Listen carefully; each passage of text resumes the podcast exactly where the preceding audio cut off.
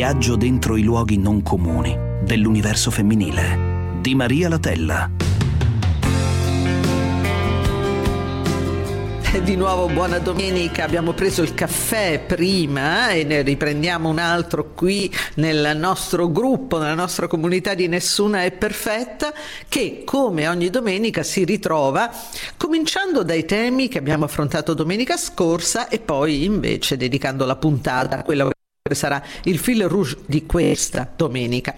E settimana scorsa, eh, come, come eh, parlato di paura eh, e di cambiamento e di come il cambiamento ci può aiutare no? a ridimensionare la paura e, e, del resto qui a nessuna è perfetta una delle eh, certezze no? che, che abbiamo è che l'indipendenza l'autonomia delle donne ma in generale dei nostri ragazzi passa attraverso da un lato l'educazione e, e, dall'altro il trovare lavoro. L'educazione da sola non basta perché abbiamo migliaia di eh, ragazze, soprattutto nel nostro sud, che hanno studiato, si sono impegnate, spesso si sono laureate e poi tengono la laurea in un cassetto perché non hanno trovato un'occupazione o anche perché il condizionamento familiare le porta a pensare che gestire famiglia e il lavoro sia impossibile.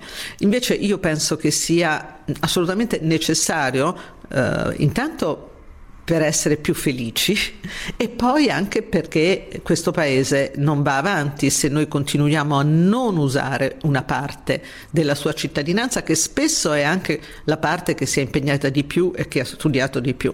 E, e dunque il fil rouge di questa puntata è come sempre cercare di mettere insieme il futuro e il presente. Eh, il futuro è eh, come eh, far capire anche alle nuove generazioni che eh, nello scegliere un proprio percorso eh, di vita e professionale bisogna eh, non guardare soltanto a quello che è l'oggi, ma guardare a quello che il futuro presenterà. E per questo in questa domenica parliamo di formazione scolastica, di istruzione e di possibilità di lavoro che attraverso l'istruzione eh, verrà offerta. Parliamo di materie scientifiche nelle quali le ragazze vanno aiutate a entrare in questo mondo che spesso sembra respingente e che invece non lo è.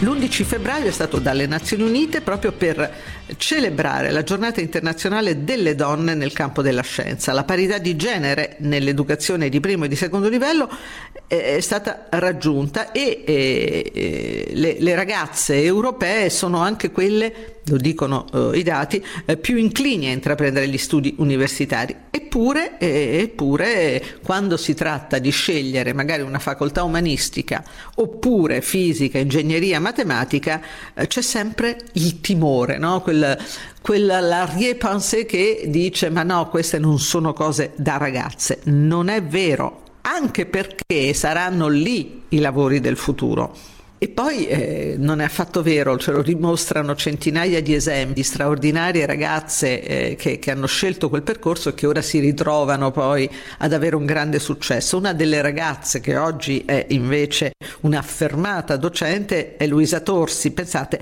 eh, Luisa ha vinto il prestigiosissimo premio Wilhelm Exner Mm, medal, la medaglia conferita sin dal 1921 ehm, dall'Associazione Auto- Austriaca delle Piccole e Medie Imprese per celebrare l'eccellenza nella ricerca e nella scienza. E, e in passato è stato vinto da soggettini come Marconi, non so se avete presente.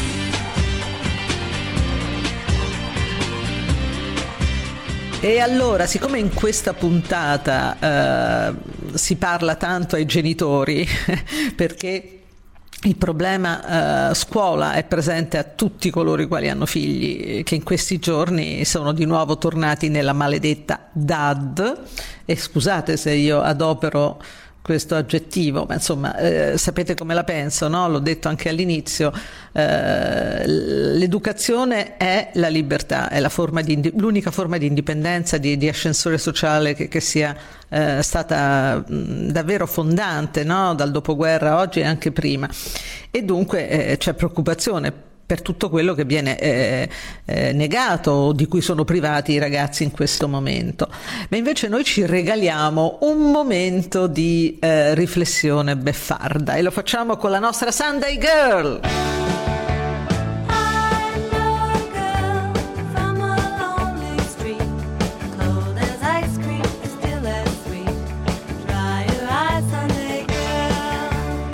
Bentornata, bentornata Nessuna perfetta Sabina Guzzanti che invece di non fare niente durante il lockdown si è messa a scrivere, ha scritto il suo primo romanzo 2119 la disfatta dei sapiens. Siccome qui appunto al sapere e alla sapienza si guarda ancora con occhi eh, così scintillanti di speranza, Raccontaci in questo tuo primo romanzo eh, che fine fanno i sapiens, raccontaci tutto tutto quello okay. che si può sapere prima di leggerlo. sì, guardate, prima di leggerlo è una storia molto articolata, è un, è un, romanzotto di 400 pagine con tantissimi personaggi, si svolge in tutto il mondo, quindi fare una sintesi è difficile, però il problema principale contro cui i nostri eroi si scaglieranno è quello di difendere il libero arbitrio, perché le multinazionali del web hanno messo in circolazione un algoritmo potentissimo eh, che controllerà al 100% le nostre azioni, nostri, ci condizionerà totalmente. Già il condizionamento eh, è previsto nella Costituzione ma può arrivare solo fino al 45% invece eh, in barba alla Costituzione insomma, lo porteranno al 100% e quindi in questa battaglia saranno coinvolti i migranti perché comunque il mondo eh, sarà mezzo allagato, ci saranno terre emerse, tutti si sono spostati, italiani, portoghesi, francesi, vivono tutti a Madrid che è rimasta a galla, vivono sulle montagne rocciose, ci sono i californiani, i newyorkesi invece sono emigrati a sud, sono arrivati fino alle Ande in Cile perché comunque insomma, eh, ci sono state catastrofi ambientali di ogni sorta, comprese le pandemie. E, quindi ci sono dissidenti, ci sono dei ricchissimi, è pieno di poverissimi, senza diritti, è un, mondo che è quello Senti. di oggi estremizzato, insomma. Quindi mi sembra che un anno di pandemia che certo non ha alimentato in noi eh, come dire, grande ottimismo, in te ha suggerito la nascita, la creazione di un romanzo distopico che però ha un finale, non, non anticiparcelo, ma dici solo se c'è un momento di speranza, utopico, che ne abbiamo utopico, bisogno di questi sì, tempi. È decisamente utopico, che tra l'altro ho scoperto che è anche una nuova tendenza della, della fantascienza, che c'è un ritorno all'utopia, quindi insomma mi ha fatto piacere sapere di essere in sintonia con altri scrittori. Però è vero Senti, nel tuo romanzo 2000 non riusciamo a immaginarci certo. un futuro nel... migliore, ecco. Eh, invece bisogna assolutamente crederci per renderlo poi possibile. Senti, nel tuo romanzo, nella parte appunto che è ancora pessimista, mettiamola così, i bambini vanno a scuola in una specie di eh, Uber Dad, Co- come funziona? Come eh, la scuola che tu hai immaginato in questo mondo del 2119? Ma la scuola c'è la scuola pubblica che è quella dei migranti che è molto scadente, le maestre sono tutte robot, alcuni bambini sono presenti fisicamente altri sono presenti sotto forma di ologramma in collegamento e questa è un'idea che me l'ha venuta prima della, della DAD effettivamente e quando poi c'è stata la DAD insomma ha fatto un po' impressione tra le altre cose e quindi c'è questo, questa scuola che serve a formare sostanzialmente degli schiavi, delle, delle persone appunto prive di indipendenza, eh, molto competitiva in modo che i bambini non riescano mai a socializzare, a fraternizzare e quindi eh, però ci sarà un bambino insomma, che si salverà. Ci sono anche parecchi bambini nel libro per fortuna che portano allegria.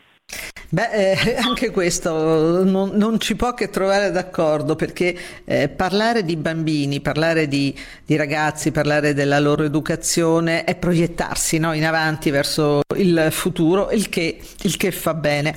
Ma possiamo capire un po', oltre che scrivere, eh, immagino dalla mattina alla sera, com'è stato il tuo lockdown? Com'è? Come lo passi questo guarda, momento che ci riguarda tutti?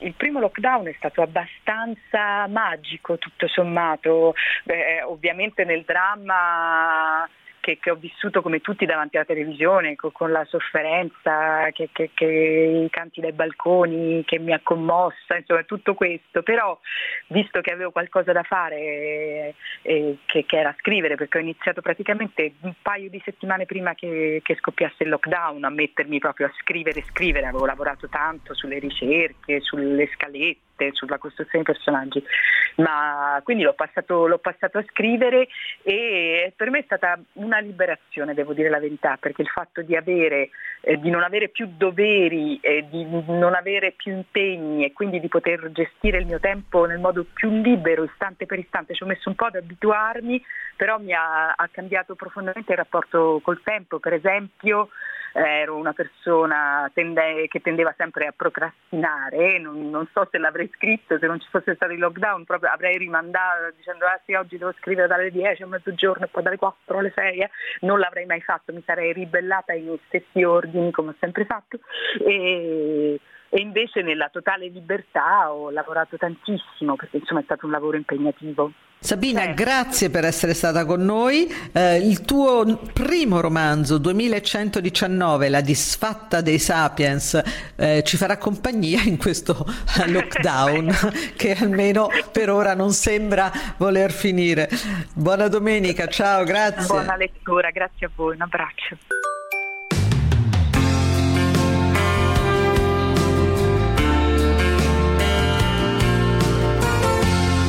Nessuna è perfetta. Ed è stata più volte ospite di Nessuna è perfetta ed è tornata a trovarci con grande nostro piacere Ersilia Vaudo Scarpetta, Chief Diversity Officer dell'Agenzia Spaziale Europea. Eh, Chief Diversity Officer vuol dire appunto occuparsi della diversità e Ersilia Vaudo Scarpetta, mm, buona domenica. Buona domenica. Grazie dell'invito. Ecco, intanto ci racconti, perché ci conosciamo, è inutile fingere che eh, non, sia così, ci racconti eh, che cosa stai facendo hai fatto eh, per le ragazze, specificamente per le ragazze italiane, per rendere più eh, accessibile e normale il fatto che dopo la terza media, perché quello è il punto cruciale, possano scegliere un indirizzo scientifico e eh, proseguire poi all'università. Sì, grazie, è una domanda importante. Allora, sicuramente, a parte ne, ne colgo l'occasione per dire, eh, ed è una cosa appunto che eh, soprattutto mi rivolgo alle ragazze, che per la prima volta dopo 12 anni eh, l'ESA, l'Europa, ha una nuova campagna astronauti eh, e, e si spera appunto che sia una campagna a cui parteciperanno molte ragazze perché non è stato così nel passato, il che è anche indicatore di una sorta di, eh, così, di, mm, di, resistenza in qualche modo che hanno le ragazze a proiettarsi in mestieri di questo tipo. Addirittura rispetto alle ragazze italiane è interessante notare che mentre sui lavori normali dell'ESA eh, sono la maggioranza, la scorsa selezione invece sono state molto poche rispetto appunto alle proporzioni che ci si aspettava. Quindi sarà un test importante questo di questa selezione, molto centrato sulla diversità molto centrato anche su una narrativa eh, nuova. Eh, l'esplorazione in sé, eh, diciamo, l'ambizione di, eh, così, di, parlare all'umanità, ma in fondo abbiamo parlato ad un'umanità eh, abbastanza eh, poco diversa, l'umanità un po' della generazione Apollo, quindi il linguaggio dell'esplorazione è stato molto legato alle, alla conquista, alla competizione, alle gare sì, tra paesi. Certo certo, rimane anche un po' staccato, però facciamo un passo indietro, sì. poter avere delle ragazze che si candidano a diventare astronaute bisogna avere delle ragazze che non hanno paura, non hanno paura. paura di studiare la matematica. Come ci si arriva? Che cosa si sta facendo in Italia su questo? Allora, punto cruciale, eh, le ragazze hanno paura o comunque si percepiscono non brave, nonostante i risultati magari non lo dicano, eh, e quindi rimangono fuori eh, da quei percorsi che poi permetteranno un giorno di essere astronauti o comunque quei percorsi STEM che sappiamo essere quelli a più grande potenziale di, di, di empowerment, di emancipazione.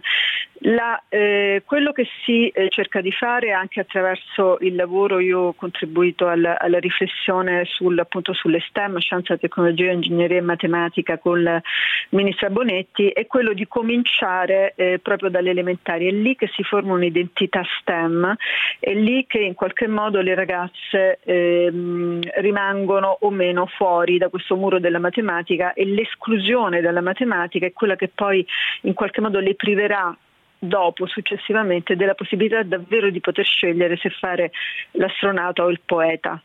C'è Ersilia, una... però, però bisogna parlare agli insegnanti dunque, che sono in gran parte donne e in gran parte insegnanti delle elementari, magari eh, convinte anche loro che la matematica sia una cosa più mini sì, bisogna parlare di insegnanti, sicuramente diciamo, c'è, generalizzo, ma insomma, sembra essere il caso eh, in molte, anche in molti paesi, cioè le maestre tendono ad essere loro stesse a meno agio con la matematica e quindi in qualche modo le bambine si identificano di più, ma c'è anche un contesto familiare. Eh, succede ancora troppo spesso che a casa la bambina che chiede aiuto alla mamma sui compiti di matematica e la mamma risponde chiedi a papà. Quindi c'è eh, comunque un, il peso di stereotipi e il peso anche di un eh, di una convinzione che è quasi un vezzo di non essere portati per la matematica, cioè è qualcosa che viene considerato eh, un innato e questa è una delle prime cose da, da eh, uno dei primi stereotipi da superare, non c'è niente di innato, abbiamo tutti lo stesso pallino per la matematica ed è proprio questo condizionamento esterno che poi invece determina delle traiettorie di allontanamento.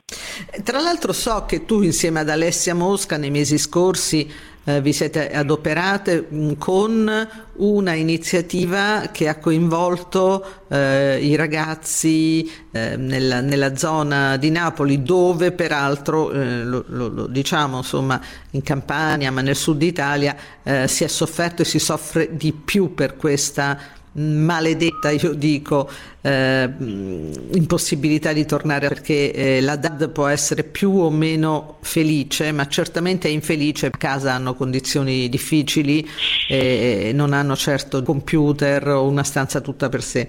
Esattamente, c'è sicuramente un disagio che, è stato, che si è approfondito, eh, come dicevi, per la mancanza di supporti tecnologici, per un ambiente a casa non favorevole alla matematica. Abbiamo la più alta percentuale di adulti che dichiarano di non capire niente di matematica in Italia, sono poi i genitori che aiutano, che aiutano i ragazzi.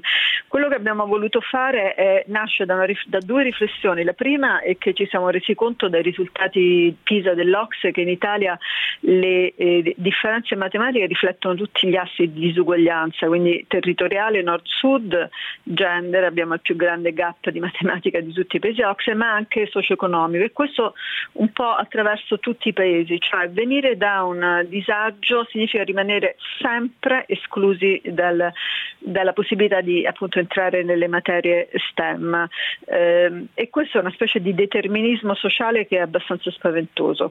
Dall'altro c'è una riflessione eh, che, che in, in, Francia, per esempio, la matematica è stata dichiarata priorità nazionale qualche anno fa, ma non solo perché un paese debole in matematica lo sarà magari anche economicamente, ma perché c'è una, un elemento di democrazia che è a rischio. Le persone che restano fuori dalla matematica avranno più tendenza a delegare i ragionamenti complessi ad andare verso la semplificazione e quindi in un certo senso verso il populismo. Avere un, la, la, coscienza, diciamo, la costruzione di uno spirito critico anche rispetto ai numeri, abbiamo visto questo periodo ci ha esposto moltissimo, no? un linguaggio molto più scientifico, potersi orientare attraverso la cattiva scienza, la buona scienza, avere insomma una, una propria capacità di discernimento significa anche esercitare meglio eh, il proprio diritto di cittadini e per questo abbiamo fatto questa iniziativa che porta il cielo, quindi un telescopio, eh, lì dove in genere non arriva, cioè nelle zone di profondo disagio sociale, soprattutto al sud. E Se quindi... c'è una mamma di, un, di, una bambina o di un bambino che ci sta ascoltando e che fa la prima media, tu che cosa le consiglieresti? Di seguire bene eh, quello che stanno facendo in matematica, in scienze, in biologia? Sì, di non accettare assolutamente mai che la figlia le possa dire di non essere portata per la matematica e se non è portata di pretendere che sia la scuola che ce la porti. La, la, la bambina diventerà una ragazza, deve poter scegliere e le pari opportunità si costruiscono attraverso anche l'inclusione nella matematica. Grazie, grazie a Ersilia Vaudo Scarpetta che è stata nostra ospite, Chief Diversity Officer dell'Agenzia Spaziale Europea basata a Parigi e speriamo di eh, risentirci quando avrete cominciato il vostro tour per far conoscere la bellezza del cielo ai nostri bambini in tanti posti del sud. Buona domenica, grazie. Grazie, buona domenica a voi.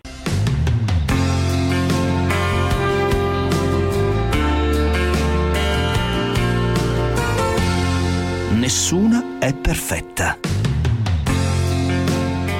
E sempre sul filo del nostro racconto di questa domenica, benvenuta eh, alla professoressa Lorella Carminali, docente di matematica al Liceo Scientifico Vittorio Veneto di Milano, premiata nel 2017 tra i 10 migliori insegnanti con l'Italian Teacher Prize e nel 2018 selezionata tra i 50 finalisti del Global Teacher Prize. Nel 2020 ha scritto anche un libro, Equazione della libertà. Allora, professoressa Carminali, ai genitori che eh, talvolta eh, vengono a esporle le loro eh, perplessità sul fatto che mia figlia ha difficoltà con la matematica, lei che cosa risponde? Ah, rispondo, questa è proprio una battaglia da, da anni e rispondo che la matematica è per tutti e tutte e che lo stereotipo che le donne non siano portate per la matematica è essenzialmente e solo uno stereotipo di tipo culturale che il problema è che questo stereotipo cultura, culturale eh, condiziona l'apprendimento. Ormai ci sono stu- studi che dimostrano questo e anche le neuroscienze oggi dimostrano questo. Ecco, nel momento in cui si parla tanto di scuola, eh, finalmente, purtroppo perché eh, non, non, non ci vanno a scuola i nostri ragazzi, eh, e dovendo pensare positivo, cioè pensare a come recuperare questo gap, eh, lei che cosa suggerisce perché sin dalle elementari e poi alle medie i ragazzi vengano messi in condizioni di capirla la matematica, che è una cosa bellissima. Io ah, ero convinta da ragazzina di non essere portata per la matematica e come tutte, no? dicevo eh, no, non ce la faccio. E però poi quando qualcuno me la spiegava bene era appassionante. Allora come si fa, professoressa Carmiani? Ecco, io mh, mm, eh, ho scritto proprio l'equazione della libertà e sotto nella matematica c'è la chiave della rinascita intendendola personale del paese, proprio per spiegare questo, perché ovviamente non è semplice spiegarlo in poco tempo, perché bisogna andare e superare uno stereotipo fondamentale che è quello che nega alla, cult- alla matematica eh, e in generale alle discipline tecnico-scientifiche eh, il valore di cultura, quindi lasciandolo sempli- eh, solo alle discipline letterario-artistiche. Quindi è fondamentale capire questo, che la matematica è una forma di pensiero e quindi io devo allenare fin da piccole e da piccoli le studentesse e gli studenti a pensare matematicamente, cioè devo sviluppare la capacità di intuire, immaginare, progettare, dedurre e controllare per poi verifica- eh, quantificare e misurare fenomeni e fatti della realtà. Quindi io devo allenare proprio queste capacità usando mm. i strumenti matematici, i concetti matematici, ma è il pensiero che devo certo. allenare, quindi con attività uh, che uh, proprio sviluppino la capacità, ad esempio, dei, nei piccoli immaginare, di progettare, che è fantastica. Professoressa, mi, mi, perdoni, ma, ma come si fa in questi mesi in cui piccoli e grandi, eh, quelli fortunati stanno davanti a un computer e quelli che hanno famiglie che non se lo possono neanche permettere o comunque eh, famiglie che non seguono, non possono seguire i figli, semplicemente non si collegano. La tragedia è che in un anno smo- una certa percentuale di ragazzi di fatto hanno smesso di collegarsi con gli insegnanti. Allora, sono, io dico sempre che bisogna fare proprio un ragionamento matematico, che la matematica ci dà una visione d'insieme e bisogna andare a vedere i dati fondamentali. Allora, prima cosa l'Italia non è tutto uguale. Quindi noi dobbiamo uh, avere una strategia differenziata perché ci sono realtà eh, dove non arriva la rete, realtà, situazioni fragili, eh, quindi dove non, eh, le disuguaglianze c'erano anche prima e vengono aumentate. Ecco, in quelle realtà noi ob- dobbiamo agire anche con strumenti di tipo sociale. Poi ci sono altre realtà dove gli studenti si possono collegare ma dove va uh, um, tenuto soprattutto il gruppo classe. Io posso dire che questa è stata, io insegno alle superiori a Milano, quindi noi non abbiamo problemi di collegamento e, e quello che mi è premu- ho fatto è quello di mantenere la comunità, perché bisogna tenere presente e farsi questa domanda, che cos'è scuola? Allora, la scuola è una grande comunità in cammino verso la conoscenza, una grande comunità eh, che in primis ha gli insegnanti e gli studenti, ma poi anche le famiglie e tutto il resto. E quindi questa è la cosa fondamentale, preservare la comunità. A proposito di comunità, eh, professoressa Carminali, eh, vorrei sentire con lei la pillola che questa settimana il nostro Alessandro Canale, pubblicitario, autore teatrale, scrittore che ogni settimana se cerne un, un, sorriso con noi, ecco, eh, questa settimana l'ha dedicata a una particolare categoria, quella dei genitori, ma di un certo tipo. Sentiamola insieme. Qualche settimana fa il nostro malaugurato lockdown ha compiuto un anno e a parte l'intervallo estivo è un anno che siamo ingabbiati. Sull'importanza della protezione verso noi stessi e verso chi ci circonda c'è poco da discutere, ma le conseguenze negative di queste chiusure sia sull'economia che sulla nostra vita sono più che evidenti. Eppure Eppure esiste qualcuno che di certe chiusure è felice, ma nulla di speculativo o disonesto, per carità, perché sto parlando di una categoria familiare diffusa e onestissima, della quale mi disonoro di far parte da tanti anni quella dei genitori iperansiosi di figli adolescenti o giù di lì, quelle mamme o papà che fino a un anno fa, mentre stavano per andare a letto, vedevano i propri ragazzi uscire di casa per andare chissà dove e chissà con chi, quelle mamme e quei papà che fino a un anno fa aspettavano in macchina l'uscita dalla discoteca con il pigiama sotto il cappotto, quei papà e quelle mamme che fino a un anno fa vivevano l'angoscia della telefonata notturna senza risposta un gruppo sociale patologico per il quale il ritorno obbligato alle 22 non è una costrizione, è una liberazione. Lo so, è tutto molto egoista e sintomo di un disagio evidente e da persona dotata di un minimo di raziocinio spero sinceramente che si ritorni al più presto alla libertà più spensierata ma non posso essere sicuro che quando questo accadrà, nella preoccupazione notturna di un cellulare che squilla a vuoto, non mi ritroverò a pensare con nostalgia a quelle indimenticabili, tranquille notti di lockdown. Eh, chissà quanti genitori dividano il pensiero sì. del nostro Alessandro Canale. Ci sono genitori che glielo dicono, professoressa Carminali, dice ma almeno col lockdown li tengo a casa.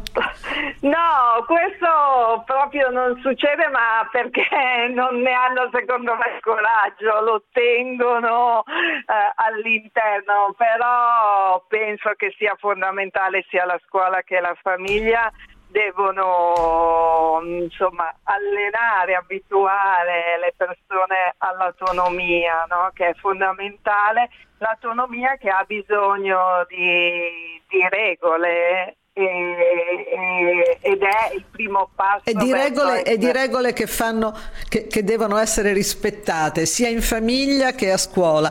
Grazie, grazie alla professoressa Lorella Carminali, docente di matematica al Liceo Scientifico Vittorio Veneto di Milano. Grazie in regia Alessandro Chiappini e in redazione a Gaia Romani. Noi ci sentiamo come sempre domenica prossima con il caffè della domenica e poi con Nessuno è perfetto. Ciao!